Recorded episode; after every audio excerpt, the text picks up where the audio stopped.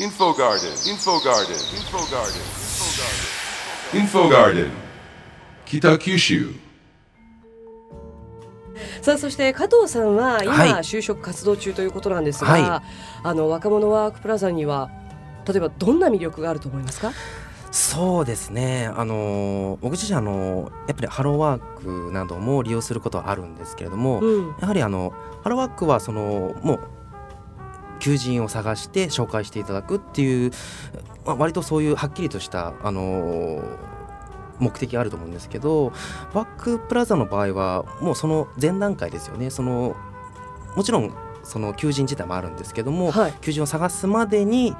例えば自分もう何をすればいいのか分からないっていう人がいた時にそのじゃあ最初はこういうふうにしすればいいんだよとか例えばその後じゃあこうしたらとかそういう、もう本当に何て言うんですかね。あのうん。一からもうとことん教えてくださるっていうのが多分そうん。のワークプラザの魅力なんじゃないかなっていうふうに思っております。結構その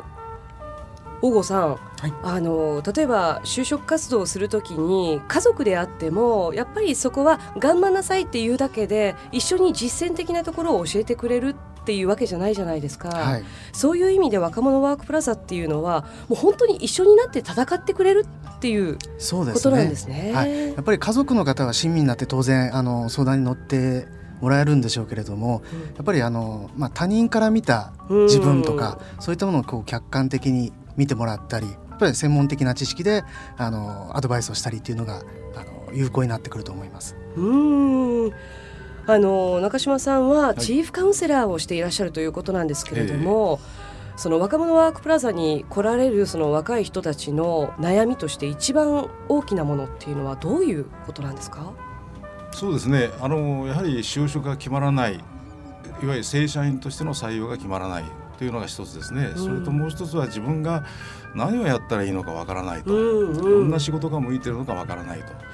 いうのがあの大きな悩みでしょうね。うん。その実際に自分の魅力って分かってるようでいまいちよく分かってない人が多いのかなという気がするんですけれども、ええそれがありますね。だからそれをきちっとこう認識してない自覚してないからですね就職してもミスマッチで、えー短期間で辞めるというケースが、あ出てきますね。これが今あの傾向として非常に6割方がそういう傾向のようですね。したがって私どもとしてはですねやはりまず基本的には自己分析をやりましょうと。うん自分がどんな人物で長所がこういうのが長所があってこういう短所があってみんなあの両方ありますからねそういうのをしっかりしっかり見極めて、えーそれからあのチャレンジするですね的を決めましょうということで、えー基本的には進めてますね。うーん、結構中島さん言いづらいこともバスッという感じなんですか？ああのそれは言いますね。えーあのやはりご本人のためにはここを直さないとダメだよという点があればですねそれはもうきちんとこう言ってですね聞こえるよく直してもらうとかいうことはやります。なんか今横でですね斉藤さんがすごく大きくうなずいてたんですけど 言われたの？斉藤さんも？いや私のカウンセラーさんも優しかったので あの褒めて伸ばしていただきました。はい。やでも1対1って嬉しいですよね。そうですね。ねえ。うん。そっか。で結局加藤さんははい。どこのラインの就職を狙ってるんですか？僕はですねあのまだ自分のこう軸というのはまあ決まってないといえば決まってないんですけれども、逆にその決めないでその自分の可能性をこう狭めずにいろんなことにチャレンジしていこうかなっていうことを考えているので、うん。まあいい意味であの自分がこうしたいということを決めずに活動をしています。うん。は例えば加藤さんみたいな方だと君はどのようなこういう仕事が向いてるんじゃないどんな風にアドバイスされますか？そうですね。あのまあ加藤さんは私の担当ではありませんので、その細かいことは何とも言えませんけれども、あの基本的にはやっぱり自分が何がしたいかをね、うん。まあ決めないと、あの漠然とやってますとね、ものすごく時間がかかるんですよ。うんうん時間かかるし探しようがないんですね。うん探しにくいんです。うんだから、えー一つじゃなくてもいいから1、2、3ぐらいのね。うん一第1番目第2第3候補ぐらい決めてですね、うんそれをベースにやっぱりやらないと時間がもったいないとうんいうこともありますね。そうするとそれを決めるということが自分の棚卸しいわゆる自己分析やって自分の強みをねうんしっかり認識することになりますからそのあたりを私どもとは進めてますけどね。うんは時間は足りないんだよ そうですね。あのここですごく今あの いいことを聞いたのでうん、それをベースにちょっとこれから頑張っていこうかなと思いました今。はい、厳しい言葉が言われたんでね。はい。あの就職を決めた実際に決めた斉藤さん。はい。あのワークプラザを利用して良かったところっていろいろとあると思うんですけれども、うんどうでしょうね今後は。あの3回目4回目の転職っていうのは考えていらっしゃいますか？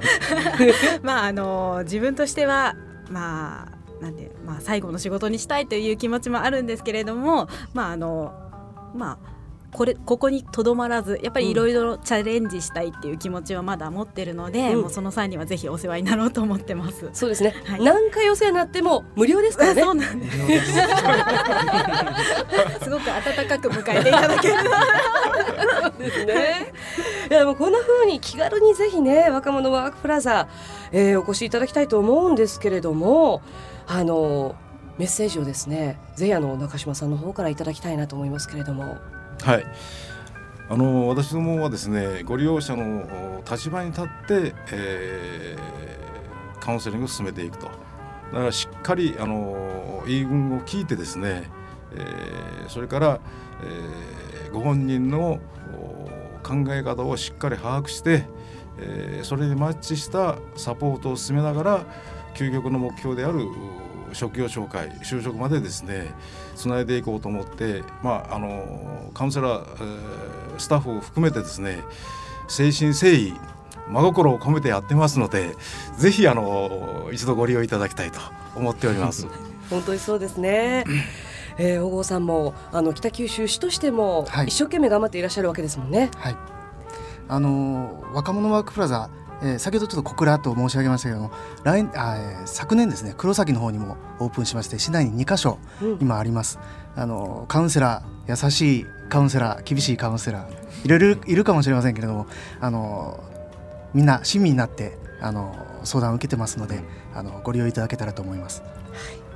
インフォガーデン北九州スペシャルエディション。えー今回は現在就職活動中明日には仕事が決まるという、えー、加藤大樹さん、えーそしてか斉藤かな子さん、えー現在一生懸命仕事をね若者ワークプラザを経て頑張っていらっしゃるという斉藤かな子さん。若者ワークプラザチーフカウンセラーの中島達夫さん、えーそして北九州市産業経済局雇用開発課雇用対策係長でいらっしゃいます。小郷康介さんをお迎えしてお送りしました。Info Garden, Kitakyushu.